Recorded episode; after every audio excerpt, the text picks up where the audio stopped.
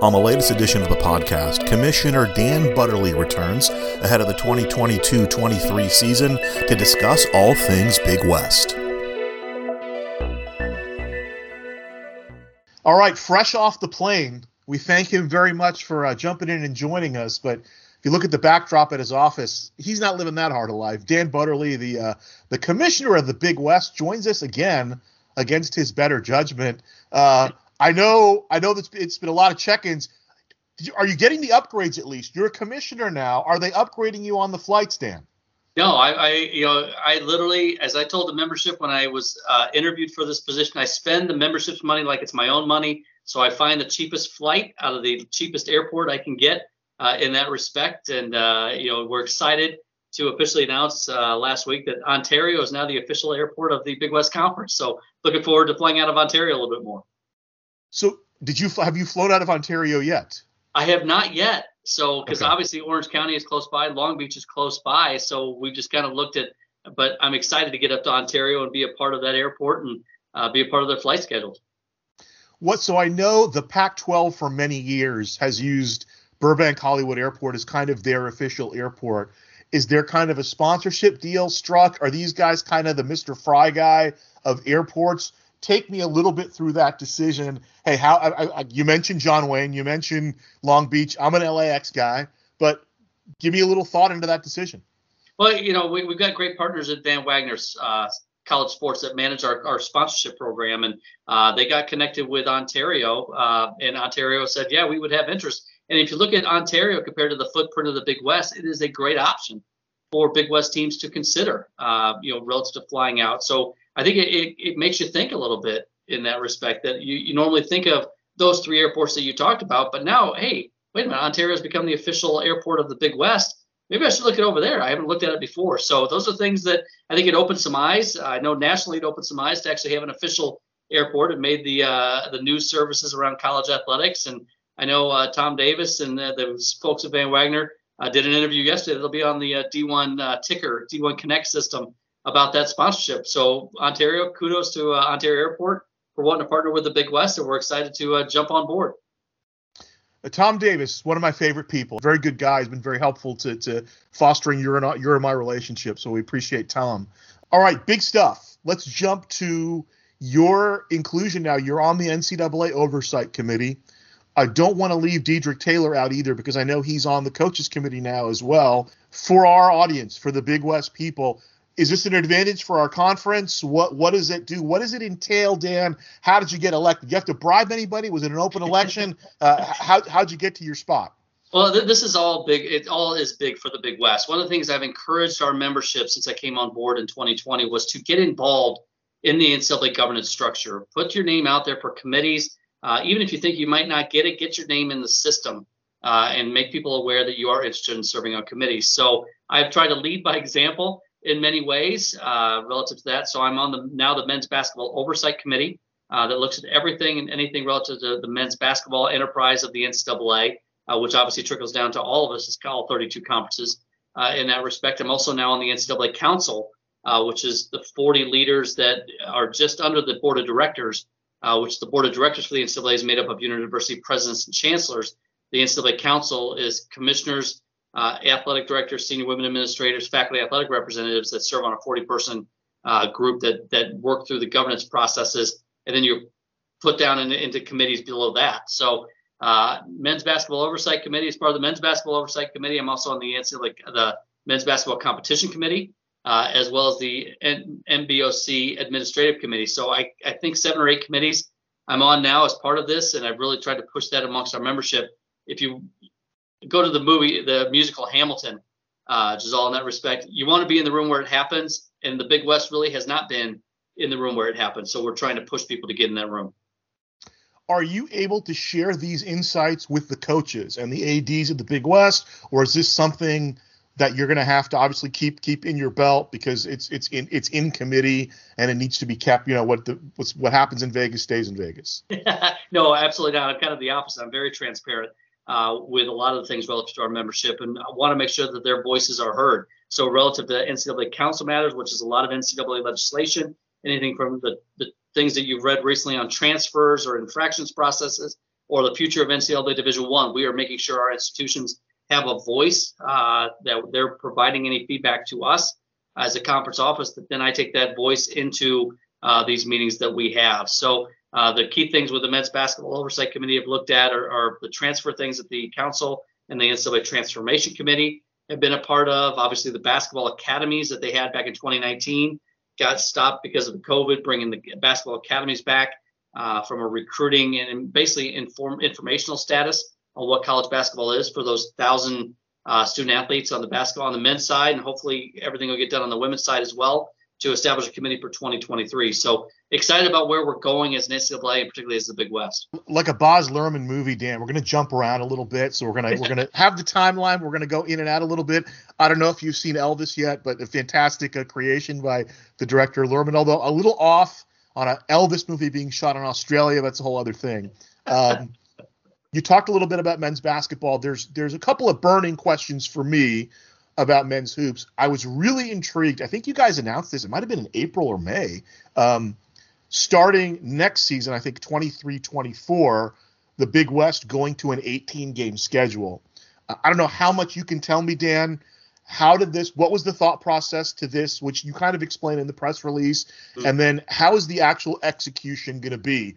Am I going to lose out on a trip to Hawaii? You know, my, my yearly trip to Hawaii is, I guess, what I'm asking. I, I kid. What what's what was the thought process, and then how are you guys going to actually execute that from team to team?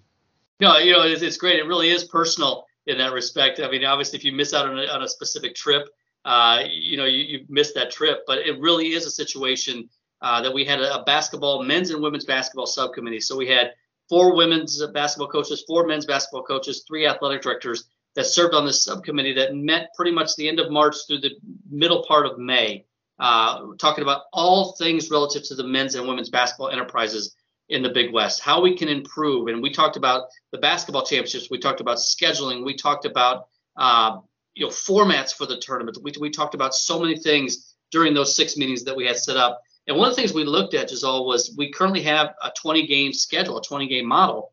And this 20, and I'll talk about 2022 23 first. In 2022 23, you're going to see, if you haven't already seen the schedule release, we've got some games on Mondays, some games on Wednesdays, Thursdays, Saturdays. So instead of just having that consistent Thursday, Saturday model, we had to kind of condense the schedule a bit. Right, and one of the things right. we talked to the membership about was this this coming season, the time between December 25th and the, the beginning of the Final Four is one week less because that Final Four moves back a bit and then right. it moves down. So in 23 24, the final four goes down a, a, a, week. So you get a little bit more breathing room. This year we've only got 20, we got only got 10 weeks to schedule 20 games. So that's why we had to try to condense the two Mondays we're playing are holidays uh, to give some, the institutions some flexibility to play earlier games and during the day if they want to get back Monday night. So we talked about going to 18 games as part of this this schedule in 22 23. Well, the membership, because we were a lot of institutions were already finalizing their non-conference schedules, still working on them. They said, hey, we really want 20.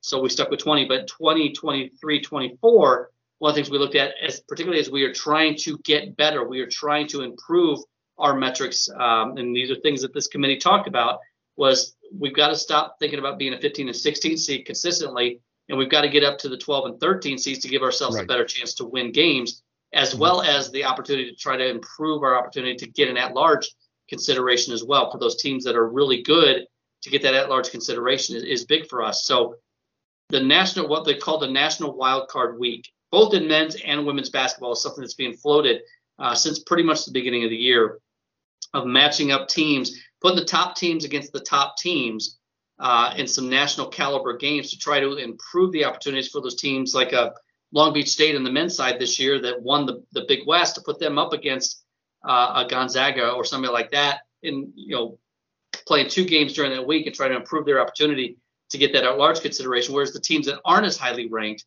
would just be paired more regionally, but they get a home and road game. A lot different than the bracket buster situation that was played years ago. This would actually provides a home and road in the same week in the same year against two different opponents, and you don't have to return those games the next year. So you know, it really is going to help the teams that want to get better to get better. So in next year, instead of playing a full 20, we're going to play an 18 and 23, 24.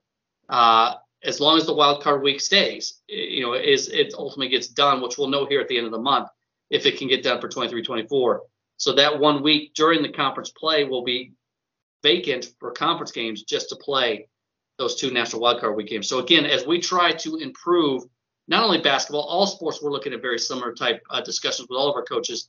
But that's one of the things we're looking at with basketball right now is trying to get more non-conference games that can excel our top teams maybe into that large, that large consideration or strengthening their um, seed in the NCAA tournament both on the men's and women's side.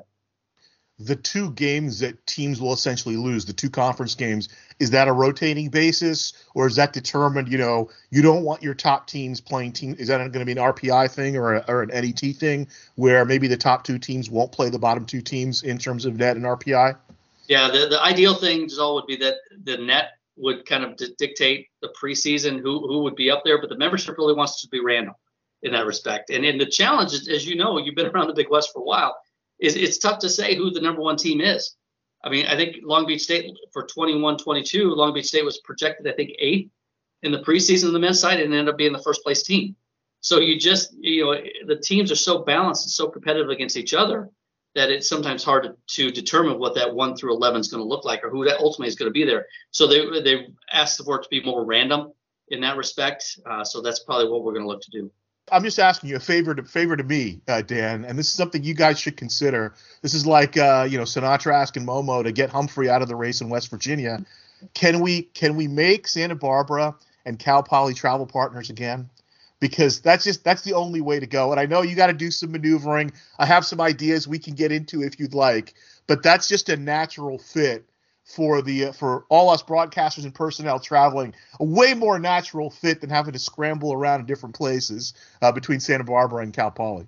No, I completely understand that. It definitely makes some sense in that respect. The challenge is whenever you've got an 11 team conference, it's very difficult to have travel partners because you're always going to have in a travel in a true travel partner schedule you're always going to have an odd team out there's always going to be right. somebody that's not going to have the competitive balance my focus is making sure our schedule is competitively balanced as possible and making sure that all 11 teams have the same opportunity to win a conference championship that anybody else in the league does whereas if you had a true travel partner schedule with an imbalance in the membership like we have 11 that travel partner schedule really causes one team or one institution to not have the same type of schedule. So it really is a challenge in that respect. Well, but I hear I'm you. telling you, I, I, don't think it would change it all that much. It would be cheaper for the schools. They could stay at one hotel instead of two. That's just my my my two cents. So we're going to bounce a minute. So instead of we look forward, now we're going to look back again. Uh, let's go back to the Dollar Loan Center 2022 yep. in March, the Big West Men's and Women's Basketball Championships. As the commissioner of the conference, how did you assess it? Was success? Was it kind of a baseline? Where are you with that? Were you happy with with the events in, in mid March in Henderson, Nevada? Great question. You know, the way, great way you put it. Was it a baseline or a success? I would say both. For one, we were the first event in the facility ever. So being the first event in there, that was a key focus for us. Five weeks before the tournament, we were championships. We were still focused on you know tickets. You know who's going to be sitting where, all, all the seats in the building versus really putting the, the ticket sales plan together. We were worried about more operationally, making sure the baskets work, the court works, the um, you know the timing systems all work, all that other stuff. So that was a big focus for us is make sure we could get in there and, and just make sure we didn't have to instigate a backup plan in that respect. But you know, we, we learned some things. I think that those fans that attended and the membership that attended absolutely loved it. Know it's a great facility. Realize what Henderson has to offer uh, in so many ways. There's so many great things to do near uh, the Dollar Loan Center right across the street, restaurants and things that you can do right there, uh, as well as how close it is actually to the strip. It's only 10 to 15 minutes away from Mandalay Bay and the strip. So if you want to stay over there, you can easily get over there. But we learned some things. We actually have cut ticket prices for 2023 basketball championships. So fans will love to hear that.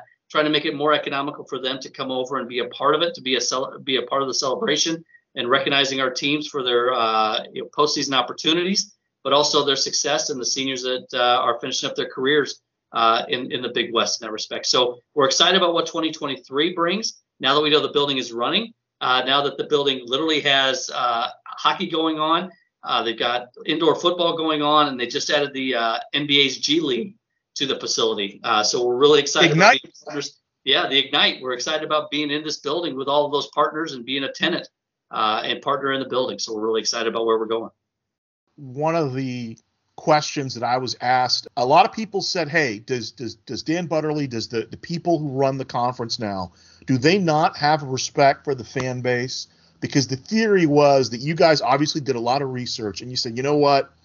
Um, we don't need to, to cater to the fans who've been coming in Southern California. We're going to go build a new fan base. I thought you guys did a great job in terms of uh, connecting with the community there. That a lot of community members from Henderson who maybe had nothing to do with the Big West who were out attending it. And you know me, I mean, I I've, I've loved Henderson long before anybody knew what Henderson was before they built an arena there. But I did feel uh, some of the long-term fans and alumni were a little bit miffed, you know, to go watch one game was about you know was going to be a, a, an investment of anywhere from eight to twelve hundred bucks between the flight and the hotel and and getting there and the tickets and whatnot. Um, what do you say to, to, to those fans? I obviously encourage everybody to come out to Henderson, but the random trip is something of the past now that we're not in Southern California anymore. How do you address that objection?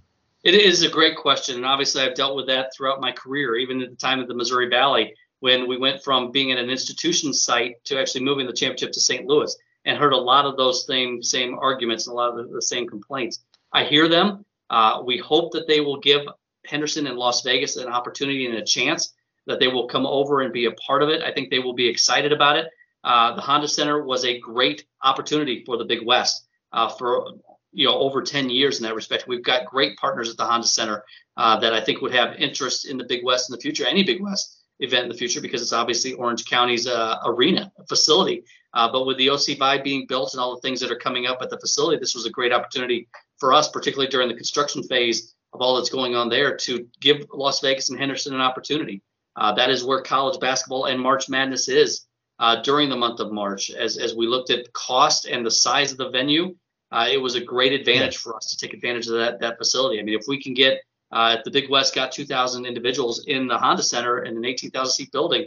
It was a vast building in that respect. But if you get a couple thousand people in, in the Dollar Loan Center, it's going to feel like a very full uh, environment. And we are focused on our student athlete experience, trying to create all of our championships into a first class event. Uh, it's unfortunate in many ways that the, for a lot of our student athletes, the Big West Championship is their NCAA championship. So we want to make sure it's a first class event for them and that this be something that they will always remember. Uh, the feedback we got from teams, coaches, administrators was, wow, th- this was a great move. This was a great opportunity for us, and we're looking forward to growing uh, the event in Henderson. And we are going to step it up even more uh, this coming year. Now that we know that the building is running, we've cut ticket prices to try to help those fans, make it more affordable for them to come over and be a part of it. Uh, we're going to hopefully have some great hotel opportunities for fans to take a part of as well and hopefully a new partnership with Las Vegas that'll help expand that and that reach for us. But I hear you. We definitely hear you, but we hope that you take you take advantage of the opportunity to come over and be a part of it. No, no. I mean, uh, and most of the alumni that I spoke with, they were they were they were happy. It, it seems like it's kind of an alumni donor event, and kind of the more casual fan gets shut out of it. The, I, I, did. I had a conversation. I don't know. Maybe you spoke with Coach as well when he was at CSUN. You know, Mark Gottfried talked about the advantage of Vegas is you got four tournaments going on. So, you know, the, the people who cover the game and the people who are just into the game can stick their head in a couple of different arenas and get basketball. That was the one one thing I was wondering is is there a chance maybe you invert the schedule, right? Because traditionally, you know, the Mountain West, the Big Sky, the West Coast Conference, they play their women's games during the day and their men's games during the evening. Was there any thought given to maybe flipping the schedule? Because if you're a fan of men's hoops and you're watching these Pac-12 and these WCC games at night, and the Big West games are available during the afternoon. It take you know that's just some motivation to go to Henderson. Ergo, the women's games that are generally during the the day, if you can have some primetime women's hoops at the Dollar Loan Center, that might be incentive for somebody to drive from the Strip and hey, let me catch Amy Atwell playing for Hawaii in her in her tournament game. Yeah, definitely something we look at on an annual basis, and one of the things that somewhat drives it is the ESPN schedule in that respect. So ESPN's got the men's championship game. They've also got the two men's semifinal games, which have to be at night. We're, the, we're shutting down ESPN uh, every night on those on that Friday and Saturday night. So when you look at the format uh, in that respect, you've got you've got to be cognizant of, of the rest period between games uh, for those teams that are going to be participating in those evening games. So those are things that we definitely look at. There are opportunities to potentially flip uh, the quarterfinals where we could play the men's quarterfinals on Wednesday and the women's quarterfinals on Thursday, but then the women would have to come right back and play at noon on Friday. So again, things that the subcommittee will continue to take a look at. Uh, we've even talked looked at the potential of playing a week earlier, uh, getting in there at the same time as the as the W West Coast Conference week, uh, and potentially finishing up early in the week and taking more advantage of the of weekend dates uh, versus being during the week. So things that that subcommittee definitely took a look at, things that we'll continue to look at uh, for 2024 and beyond uh, in that respect. But that is one of the things with five conferences playing their championships out there between the Pac-12, the Mountain West, the Western Athletic Conference, the WCC, and the Big West. You know, there's a lot of advantages for us for not only just because of the experience for student athletes, but the media coverage, the officiating pools are all right there in town. So we were able to take yeah. advantage of all those opportunities. No, no, I, I, like the time frame because like for broadcasters, we're all your buddies are out there, right? We're all there together, and maybe we don't see each other during the year because we're all working, but we all kind of meet in Vegas for that weekend, and and, and it's great. Um, I want to do this. I want to jete from basketball to baseball, yep. and a couple of things. Well, the first thing is, I don't know. I'm sure you saw it. It was a very thoughtful letter from Mike Rooney um, towards the end of the season to the Big West, saying, "Hey guys, I know you guys want to be good at basketball." but you know you're a baseball conference, which I'm sure you know, and you know having read stuff, interviews that you've done when you came on, I, I know you understand that. Um, there's a question I'll, I'll, bring from Dave Serrano because Coach Serrano, although he's no longer at CSUN, he's realigning as opposed to retiring. He called it realignment of his career. Um, he was advocating all year for a postseason tournament, mm-hmm. and you know I understood why the powers that beat the Big West didn't want a postseason tournament, but I think at this point I believe the Big West with the Pac-12 now having a postseason deal is the only only conference who's not doing it. Um, you know, you, you, run the league. Are we going to see a Big West uh, baseball tournament or a Big West baseball championship at some point in the near or distant future? Well, I can tell you that there's active discussions relative to adding a baseball championship to the Big West, and not only a baseball championship, but potentially softball, uh, women's volleyball as well. So those are the three sports that we currently do not have a post regular season conference championship uh, in that respect. So I can tell you that we are actively discussing uh, those through the coaches groups to the membership and ultimately the board of directors. Uh, will have a vote on that as potentially as early as December uh, during their December meetings. But yes, the discussions are are being had. Uh, I definitely understand the strength of baseball in this conference, and we've actually looked at a meeting with the coaches uh, a couple weeks ago, and the coaches understand some of the performance issues that we're currently having uh, relative to only getting one team in the baseball championship and even a three seed out of four up at the Stanford Regional this year. So we're looking at competitive improvements, and the coaches are taking that lead uh, relative to that as well. But had some really good discussions with our baseball coaches a couple weeks ago. Yeah, and, and that's that's not on you. That's got to come from the schools. I mean, we have a number of schools in this conference that are invested in baseball. And we obviously know who the, those are because mm-hmm. they're the ones that are consistently in the postseason. And everything's got to kind of, you know, come to the middle. We got to kind of have a, a, meaty a middle of the curve, as George Costanza once said. Um, just a suggestion, Coach. There's this really great baseball stadium in Lancaster that nobody ever uses ever since the Jethawks move out. So if you're looking for a uh, for a plan, I think that's kind of central to most of the Big West schools. If you ever were going to have a postseason championship, um, did you read the Rooney letter? What did you think of the, of the Mike Rooney letter? I, I, don't think I've actually received a copy of the Rooney letter, but you know, in that respect, I definitely understand where baseball sits uh, nationally in the Big West. That we can be extremely competitive uh, in baseball. Obviously, uh, with the College World Series appearances and the things that the Big West and national championships have had over the years, definitely understand where baseball is uh, in the pecking order amongst our institutions, amongst our coaches, and particularly nationally uh, in that respect. And I'd love to be able to see some uh, improvement there uh, and things that we've got working on behind the scenes right now. Were you in the, were you in the Mountain West when the when the baseball kind of because baseball kind of took a couple of moves in the Mountain West just due to the membership because you didn't have you know you started off kind of with not some baseball schools and then all of a sudden you know yeah. with the shuffling and whatnot it's there's some pretty good baseball schools in the Mountain West right now. How did you guys handle that in kind of formulating that championship situation? Well, it, it, ebbed and flowed every year in that respect, Giselle. And, and they, obviously, we had BYU, Utah uh, in the conference in the first 10 years, and then they decided to leave. TCU was in for about a five or six year period, had really good baseball with Jim Schlossnagle uh, down there, uh, nationally competitive, and obviously College World Series at the time they were in the in the Mountain West as well. And then obviously added Fresno State. You got San Diego State. You've got uh, some other good programs. Nevada uh, played really well this year. Air Force was great uh, this year yeah. in baseball. So I mean, surprisingly Uh, Air Force came on came on really strong this year. So again, uh, ebbed and flow. The, the championship would change. The format would change uh, every couple years to try to position the, the Mountain West at the time uh, to to be in a better position relative to baseball. Still struggle. Uh, you know, it's a it's a one bid situation at the Mountain West, similar to what the Big West is here, and those are things that we're both trying to improve upon and, and get our teams better positioned.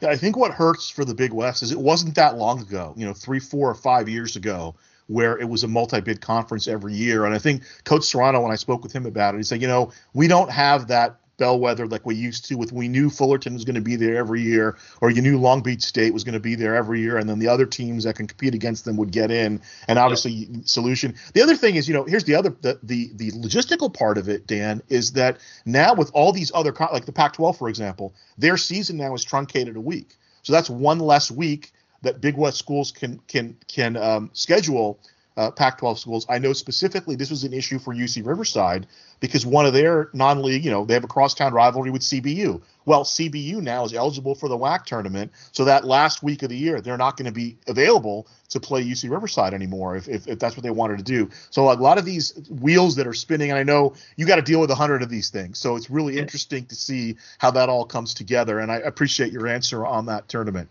Um, no, and absolutely, on that. That's one of the things that the coaches have looked at is relative to if we had the championship, you have to cut a week out of the schedule, or you have to decrease the round robin.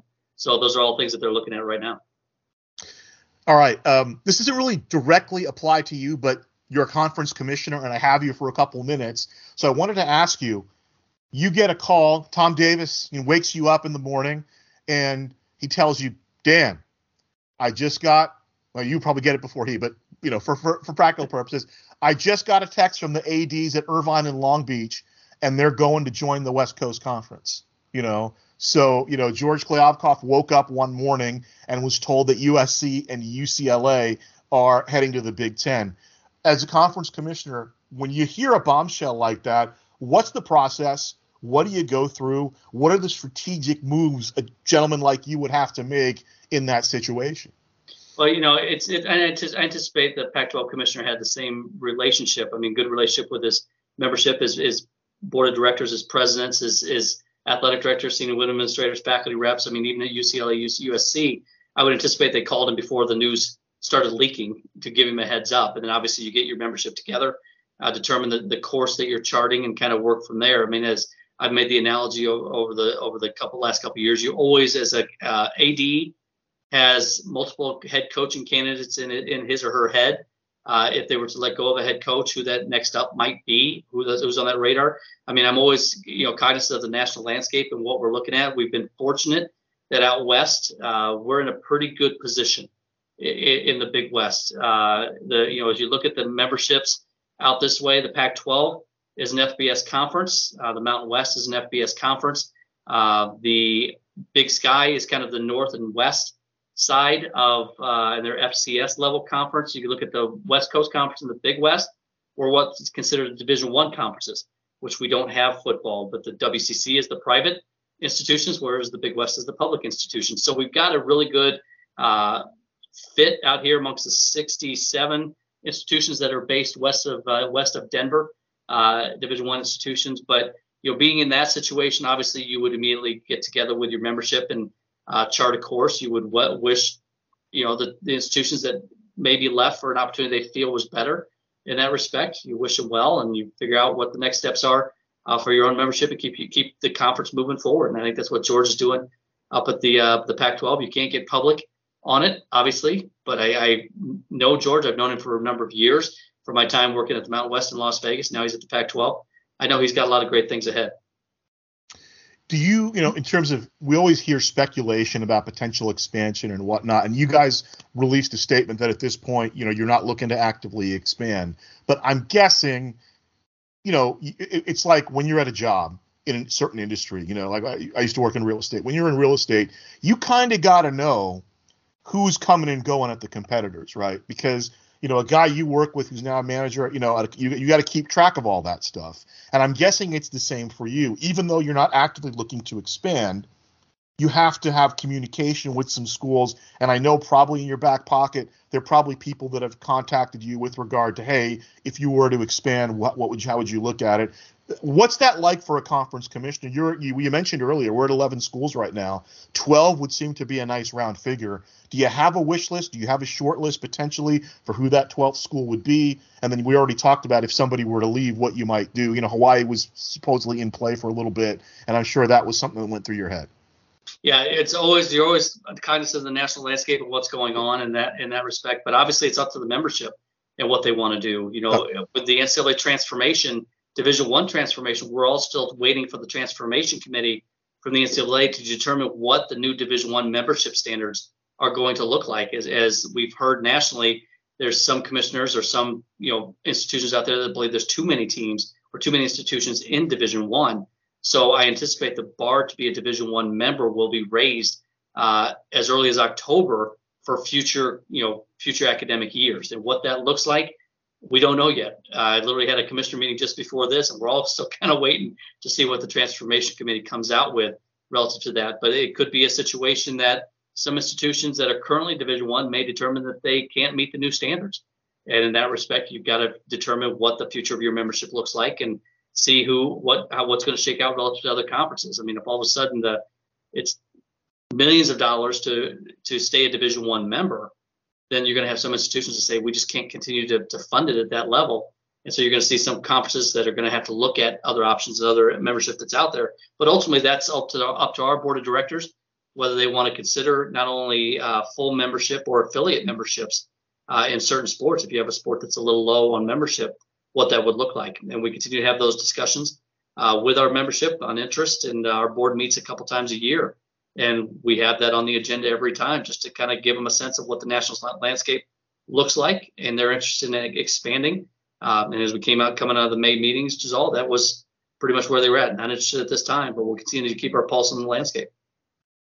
Is there, and I'm not, I mean, I guess I am asking this in context of the Big West, but um, as a commissioner, and you've you've been around. I mean, you've you've been with the Missouri Valley, the Mountain West, so it's interesting because a, couple of the schools have this relationship. From from I mean, I guess the board of directors obviously and the and the and the ads would obviously be involved in this, but I, am always curious as to because the Big West had it for a while where there were sports they didn't have all their members participating in, and the idea of parking certain sports in in a conference when you play other like uh, years ago when the Big East was trying to keep football they were going to have San Diego State and Boise join the Big East, but they were going to park their rest of their sports in the Big West. And the Big West did manage to get a little bit of a financial windfall out of that because both schools had to pay an exit fee, even though they never played a game in the Big West. Like yep. what? I, I always wonder. I mean, you're you're a Big West commissioner. What is the benefit to that? To having you know, I guess for for those two, it would have been interesting because you guys don't have football, so it didn't really matter. Those partial memberships, are you a fan of those? Is that kind of on a need uh, on a, on a as needed basis that you would want something like that, or would you prefer that all the member institutions participate in all the the offered sports? Well, you know, I think anytime you want as member institutions, you want all in. You know, you want a full commitment, not just affiliates and, and that type of stuff. So you, as you look at membership as we have 11 institutions that are all in, play all their sports in the Big West, uh, the sports that the Big West sponsors in that respect. Um, and then we, we have Sacramento State in the league in beach volleyball and men's soccer.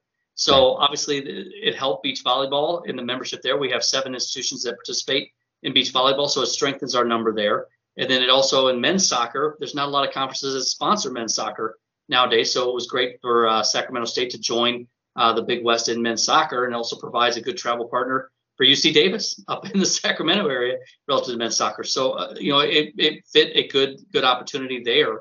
Uh, so ultimately, you'd like to have full members rather than affiliates, but sometimes affiliates provide a good opportunity to, to keep a sport or uh, bring a sport in to the conference uh, to really boost that the numbers for participation participating members in that sport and then I, you know, and this is this is kind of out there, but you know, I'm reading a lot about the like the the Pac-12 stuff, obviously, right? Mm-hmm. And now you got the Big 12 potentially, you know, set up. They're saying they're going to maybe raid the Pac-12. The Pac-12 looking to potentially add some schools. So the, the, the message here, especially from the networks, you know, ESPN and Fox, they're the two big boys on the block, right? And football is what drives the bus, right? And we have a bunch of schools in the in the Big West Conference. All you hear is, you know, there's financial issues, this, that, and the other, arenas, this, that, and the other. I mean, is it time for the Big West to get back into the football business? Because it looks like you mentioned that, you know, Division One may take go through a cataclysmic change in terms of who's going to be eligible and who's not. I get it. Football programs are expensive to maintain, yep. and you need, you know, it's beyond just the scholarships; it's the personnel to manage them. But if there literally are billions of dollars on the on the table with regard to television, and now with you know two teams out of the LA market for football, is that I mean I, I I'm guessing it's not going to happen, but is that something you got to run through your head? You got to kick the tires on that, Dan. Well, I tell you, my biggest goal right now is to protect the 18 sports the Big West currently has, making sure that we are providing a great experience for those sports, great opportunity for our student athletes to succeed in every facet of those sports, and continue to make sure that we protect as as I uh, quote Under Armour, protect this house. I've got to protect those 18 and make sure our institutions are fully funding and doing the things they need to do for those 18 sports in the Big West. Now, as we look at potential of adding sports, that's always a concern. You know, if you add a sport here or there, what's it do to the 18 that we currently have? I don't I don't want to add sports to have to drop sports uh, in that respect. And if you uh, any institution that adds football, they know that that's tens of millions of dollars in right. investment to get the program up and going, but also a very similar commitment to keep this keep that sport going, and not only in obviously the football operations, the facility maintenance, and all the things that you've got relative to a football program, but also obviously you've got to add equal numbers of women's participation scholarships as well. So the costs increase significantly. And I, I, like where we are right now. Uh, you know, obviously we've got two institutions that play FCS football in UC Davis and Cal Poly, play football in the Big Sky Conference, but all other sports here. And Hawaii obviously plays football in the Mountain West. I don't see anybody else in the conference looking to add football at this point. Um, and again, just trying to protect our 18, I think is the core mission that we've got moving forward. I'm just saying, you know, hey, you live in a. I mean, this is going back obviously to when you and I were in school. You're paying 400 bucks per month in, a, in an apartment. You're working 20 hours a week. You want to move into this snazzy pad that's 750. Well, you know, you got to add about 10 hours a week to your weekly work schedule to do that, and that's kind of what I'm doing. Again, Dan, it's always great. I appreciate you indulging me. I'm going to wrap up. I got seven quick questions for you. We're going to do a speed round real quick. And these are just random things. Many of them have nothing to do with sports, okay? So, yeah. question number one In the last six months, when's the last time or how many times have you ordered an Arnold Palmer? Zero. You're not a fan of the Arnold Palmer. Okay, we'll move I, on. I, I, am, I am British and English in background. I'm a tea guy, not a lemonade guy. Tea guy. Okay, okay. You are from the state of Illinois. I know you're a Cubs fan. I don't know about your football members, uh, if your football fandom, but I'm going to ask you, who had the best verse on the Super Bowl Shuffle, Dan? Ooh, um, Walter Payton. Okay. Call me sweetness, and I like to dance. Um, I've become a big tree nut guy in the last, you know, as you advance in age, Dan, you realize you can't go for the chips anymore. You got to go for the tree nuts. So there, the, the issue with tree nuts sometimes is the shell. Your preference between sunflower seeds or pistachios? Oh, great question. Uh, I would probably lean more towards the pistachios now compared to uh, probably 10, 15 years ago. I would have been the sunflower. So. Okay, that's great. That shows progress. Muhammad Ali says if you live at 50 like you did at 20, you've wasted 30 years of your life, right? um, you're an Illinois guy. What's your favorite movie set in the in this in the city of Chicago? Oh, Risky Business. I mean, you know, it's really uh, as you as you look at growing up as a as a teenager. I mean, I was young when that movie came out, but we all kind of laughed. You know, as he didn't get into Princeton or he thought he wasn't going to get into Princeton, he goes, "I guess it's the University of Illinois." You know, it, you that's what we would quote all the time. So it's just the immediate one that comes out. But there's so many great John Hughes movies from the Chicago area. But uh, yeah, I, I, just saw Risky Business not too long ago, and it brought back some good memories. So. I, you know, The Fugitive probably is my top one, but there's an underrated one that I really like with Tom. It's an old Tom Hanks movie called Nothing in Common, where he stars with Jackie Gleason. It's set in Chicago.